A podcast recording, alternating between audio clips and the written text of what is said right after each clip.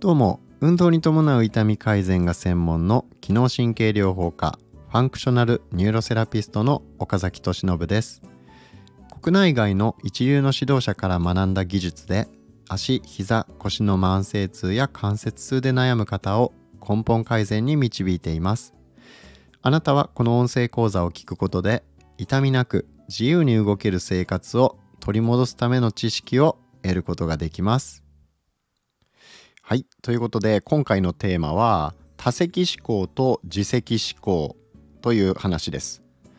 えー、まあ、今回のお話ですね治療においてめちゃくちゃ大事な内容になりますので、えー、ぜひ今抱えている問題がなかなか解決できていないっていう方は参考にしていただけるといいんじゃないかなと思います。えー、ということで早速なんですがあなたの周りにクレーマーっていますか？クレーマー。やたらとですね、えー、他者を否定して、えー、文句を言う人ですね。え、自責思考ではなくて多責思考の代表格みたいな人がこのクレーマーだと僕は思ってるんですが結論ですね。このクレーマーの人っていうのは治療においても非常に結果が出にくいんですね。で治療っていうのは保存療法のことですね。いわゆる手術をしない、えー、せずに治療をしていくっていう、まあ、治していくっていうそういうものですね。においては、えー、かなりこの自責思考と多責思考の人で、まあ、違いが出てくるよっていうことになりますね。で、まあ、どういうことかっていうと多責思考の人っていうのは、まあ、文字通り他人に責任があるっていうふうに考える人ですね。物事がうまくいかない時に。まあ、つまり自分の外に問題があるって考える人です。で自分の外の要素っていうのは他人とかまあ環境ですよね。で自分をコントロールできないそして他人をコントロールしようとするこれが多責思考の人なんですね。目的の結果を得るために他人が何とかしてくれるのを待つっていうスタンスですね。自分はコントロールできないしたくないえー、楽をしたいっていうことですね。しんどいことはしたくない。楽をしたいし、傷つきたくもない。だけど、周りにはしんどいことを平気で押し付けるし、傷つけることもするんですよね。まあ、まあ、要は自分勝手な人ですよね。この多責思考の人っていうのは。えー、もう自分の感情とか欲しいものっていうのが優先で、そのために、ま、周りを利用するっていう考え方まあ本人は利用しようって思ってるわけじゃないと思うんですけど、まあ、結果的にはそういう風になってるっていうことですね。で、まあ、この多責思考の方の特徴として自分の失敗には寛容で他人の失敗には厳しいっていう、まあ、自分に優しく他人に厳しいっていう特徴がありますと。まあ、これがクレーマー気質の人なんじゃないかなと。でこの多責思考の人が治療保存療法に取り組むとどんなことが起こるかっていうお話をしていこうと思うんですが、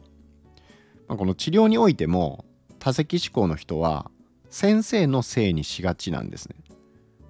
結果が出ないことを先生のせいにしがちなんです。で目的の結果を得るために他人が何とかしてくれるのを待つっていうのが基本スタンスなんでこのエスカレーターに乗ってるだけでゴールに到着したいと。でできないのは自分の能力とか努力不足じゃなくて他人の能力や努力不足が不足してるみたいな風に、えー、自分に問題があるって考えるんじゃなくて他人に問題があるっていう風に考えるんですね。自分には甘いから大して努力してないのに自分はちゃんとやってるのに結果が出ないっていう風に考えがちなんですよ。例えば運動療法一つとってもちゃんと正しいフォームで運動できてるかなとか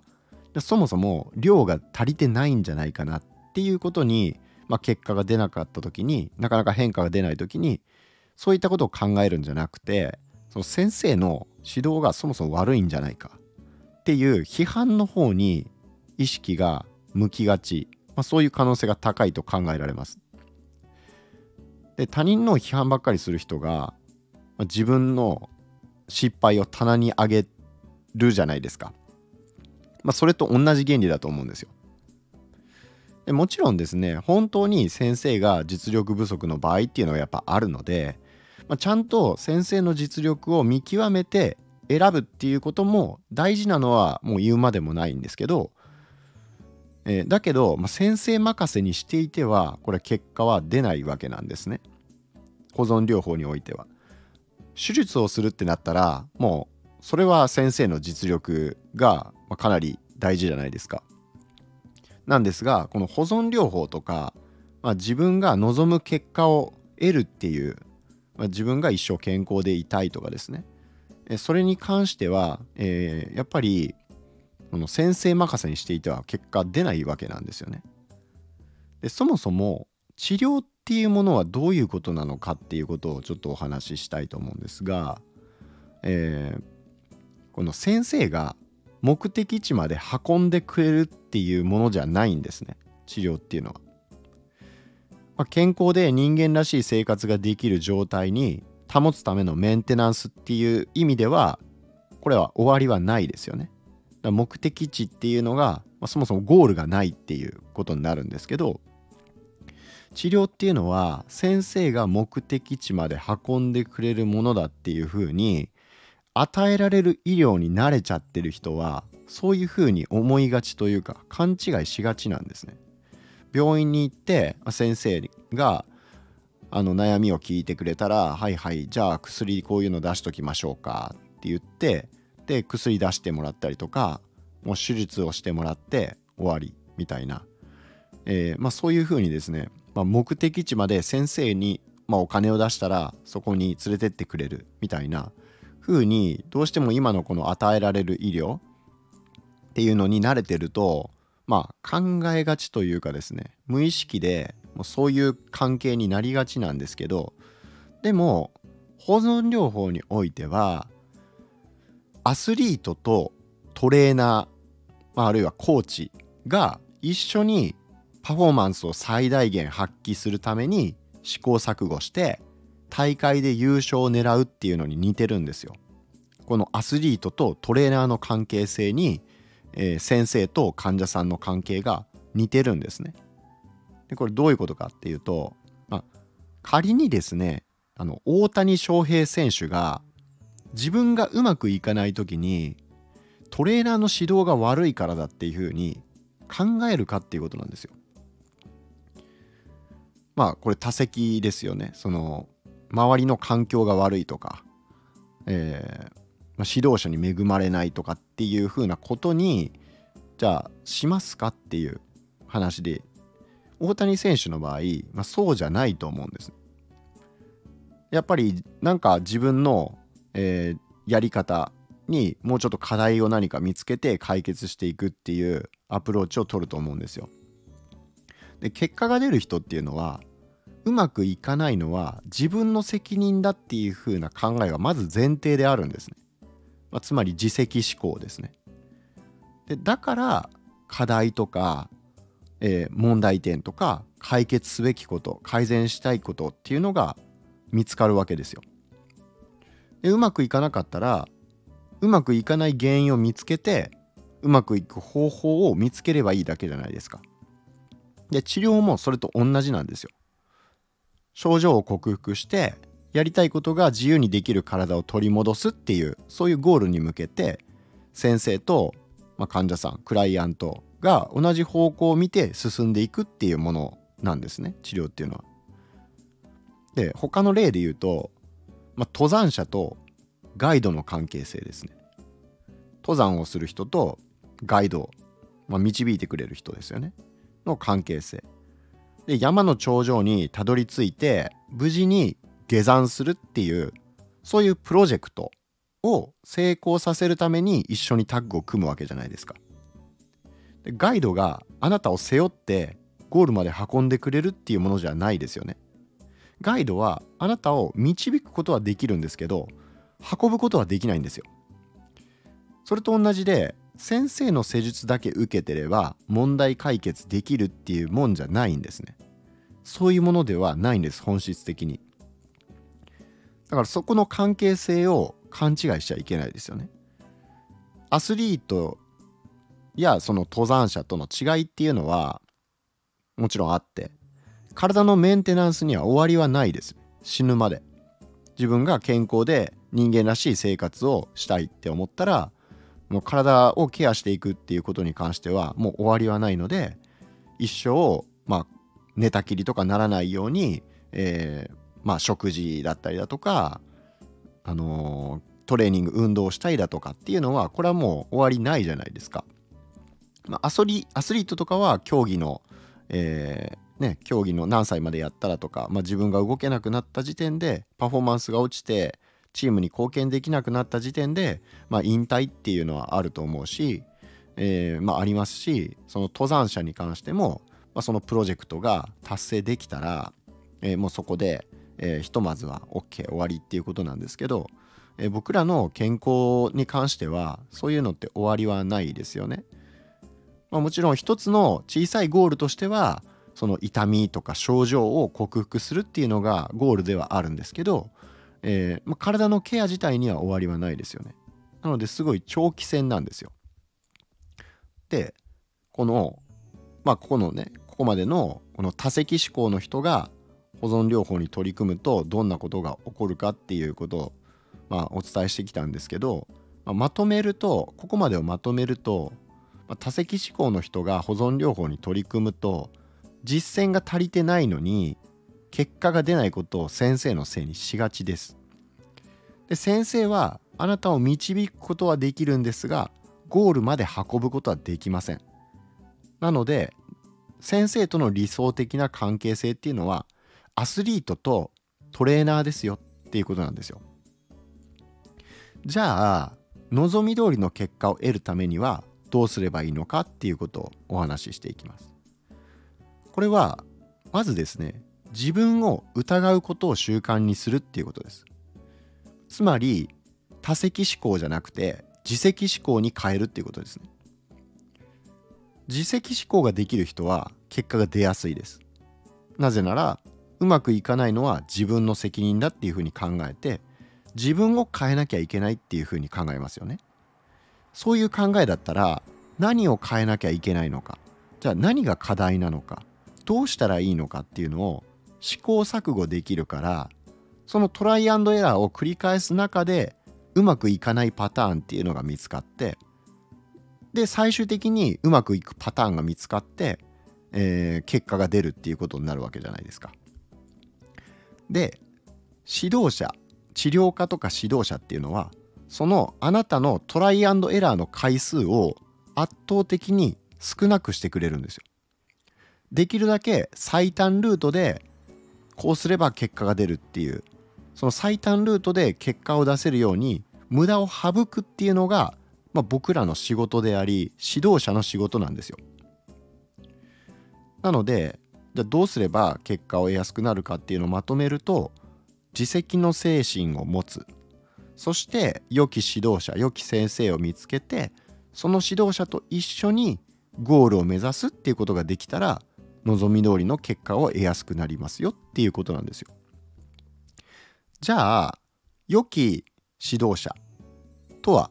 どんな人なのかっていうのをちょっと考えたんですけど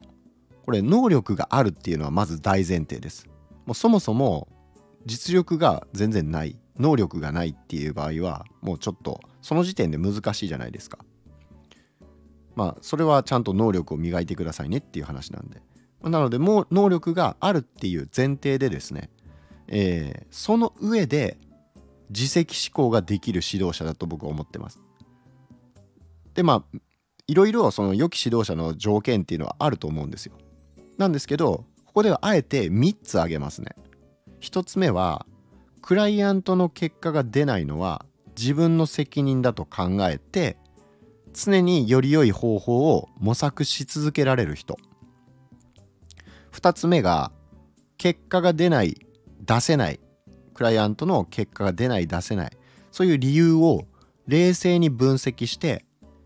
答えを出すのも結局は能力がないとできないので自分の能力に満足することなく学び続けられる人。自分の能力に満足することなく学び続けられる人ですね。で3つ目がクライアントの、まあ、患者さんの成功や喜びが自分にとっての成功や喜びだと本心で思える人。で3つまとめるとクライアントの結果が出ないのは自分の責任だと考えて常により良い方法を模索し続けられる人。2つ目が自分の能力に満足することなく学び続けられる人。3つ目がクライアントの成功や喜びが自分にとっての成功や喜びだと本心で思える人。これが良き指導者の、えー、まあ、最低限の3つのあの条件だと思ってます。で多責思考になった時点で成長は止まると思います。なんでかっていうと自分じゃなくて自分の外に問題があるって考えるからですね。自分に問題があるっていう風なところに視点がいかないのでだから多責思考になった時点で成長は止まると思います。これは指導者に限らずですよ。全人類そうだと思うんですよ。で成長し続けられない人っていうのはそもそも指導者としての資質には欠けるんじゃないかなって思います。だから最悪の指導者は多責思考の指導者ですよね。で多責思考の指導者と多責思考の患者クライアントが出会うともう最悪ですよね。お互いうまくいかないのは相手のせいだっていうふうに考えますからどうやって問題とか課題を特定して解決していくのかっていう本質的に大事なことを忘れて自分は悪くないだとか相手が悪いだとか、まあ、そんなことばっかりに思考が巡るわけですよ。これってめちゃくちゃ不毛だと思いませんか？で自責思考の指導者と自責思考の患者クライアントの組み合わせは最高だと思うんですけどただ注意は必要だと思ってまして。でそれをちょっと次お話ししていこうと思うんですがここまでまとめると良き指導者っていうのは自責思考で満足することなく学び続けられてクライアントの患者クライアントの気持ちを共有できる人が、まあ、いい指導者だと思うのでそういう人に出会えたら、えー、結果っていうのは出やすくなるんじゃないかなと思います。で、えー、次にこの良き指導者あ、えーと、自責思考の指導者と自責思考のクライアントの組み合わせは最高だけど注意が必要って言ったんですけどそれどういうことかっていうのをお話ししていきます。いい自責と悪い自責っていうことです。自責思考にもいいものと悪いものがあるっていうふうに僕は思ってるんですよ。多責思考はもう、えー、極端な多責思考はもちろんこれは良くないですと。何でもかんでも他人のせいにするっていうのはもうこれはダメですよね。成長もしません。でだけど一方で極端な自責思考っていうのもあるわけですよ。それも良くないっていう話です。じゃあ極端な自責思考っていうのはどういうものかっていうと嘆きみたいな自己否定ばっかりするタイプの人ですね。あの陰陽の考え方でどちらも極端になるのは良くないっていう考え方があるんですよ。バランスが大事中庸が大事っていうことでで極端な自責思考っていうのは全部うまくいかないのは全部自分の責任だって考えてどうせ自分が悪いんだと。自分は何やってもダメなんだみたいな感じで自己否定に陥るっていう。これはもう極端な自責思考ですよね。なのでこれは良くないですと。だから多責はダメだっていうふうに極端な多責はダメだっていうふうに言いましたけどかといって多責の要素が全くないっていうのも問題だってことです。多責の要素も必要なんですよ。つまり本当にこの人が言ってることは正しいのかっていうふうに疑うことも大事だと思うんですね何でもかんでも先生が言ってることを鵜呑みにして先生が言って言った通りにやっても成果が出ない結果が出ないっていうことを全部自分の責任だっていうふうに考えるのもこれもバランス悪いですよねっていう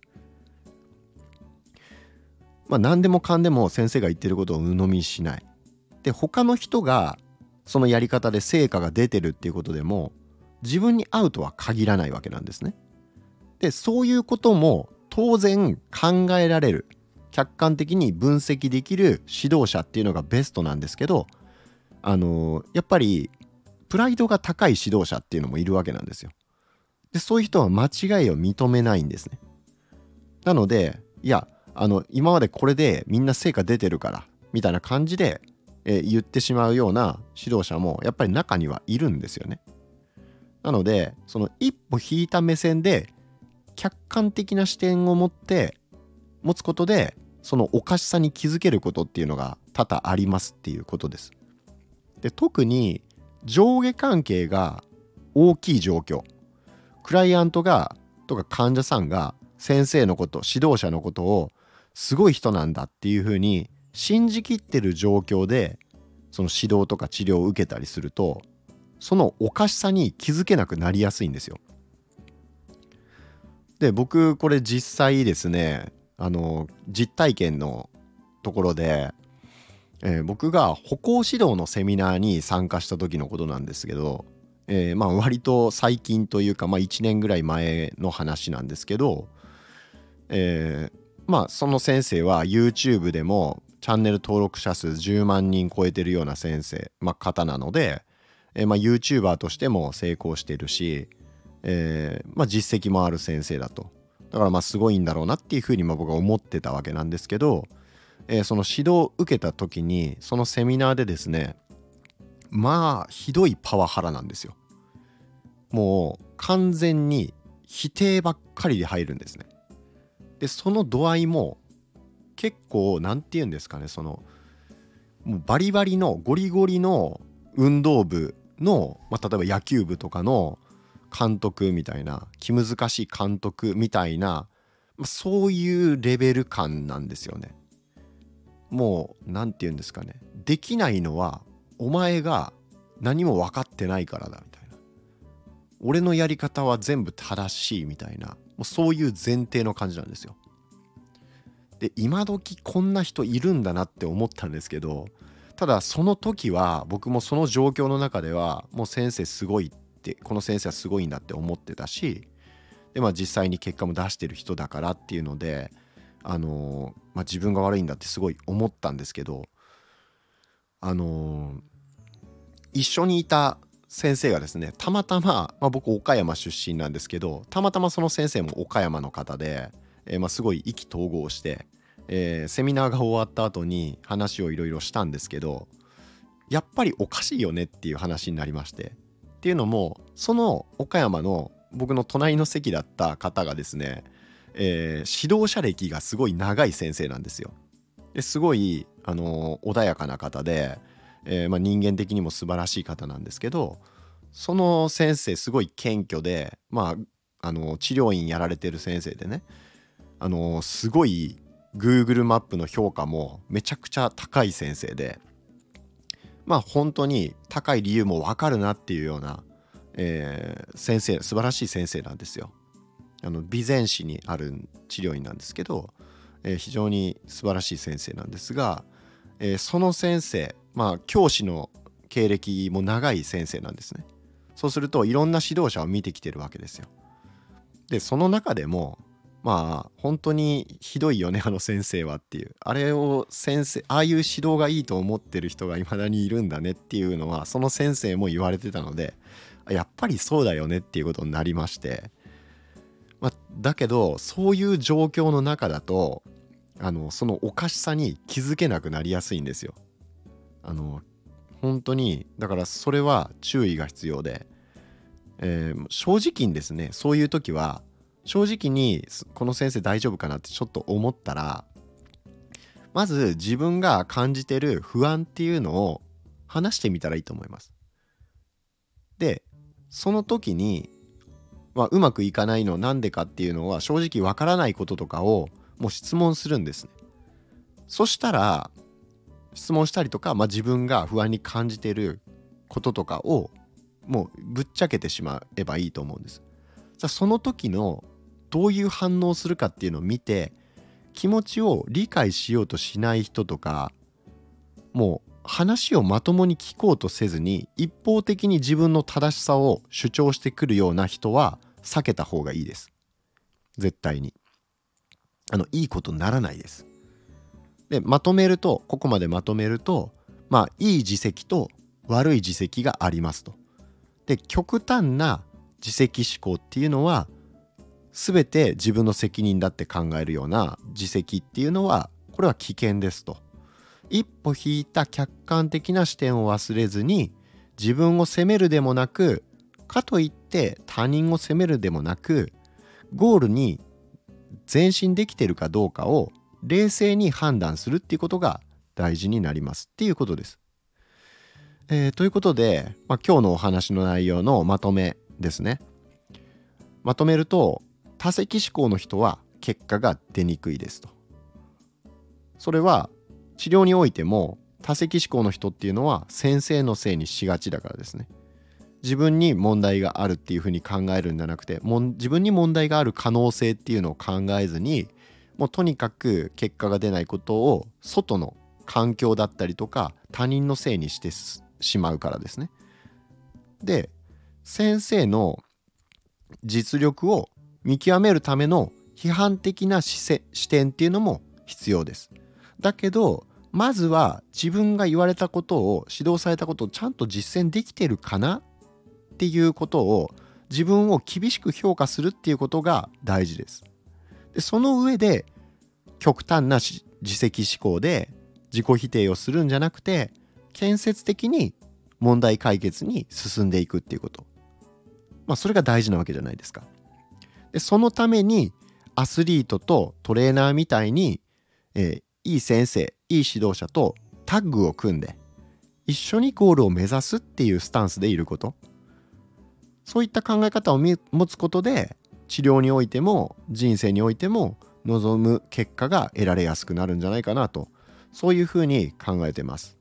ということで、えー、今日のお話は以上です。また次回お会いしましょう。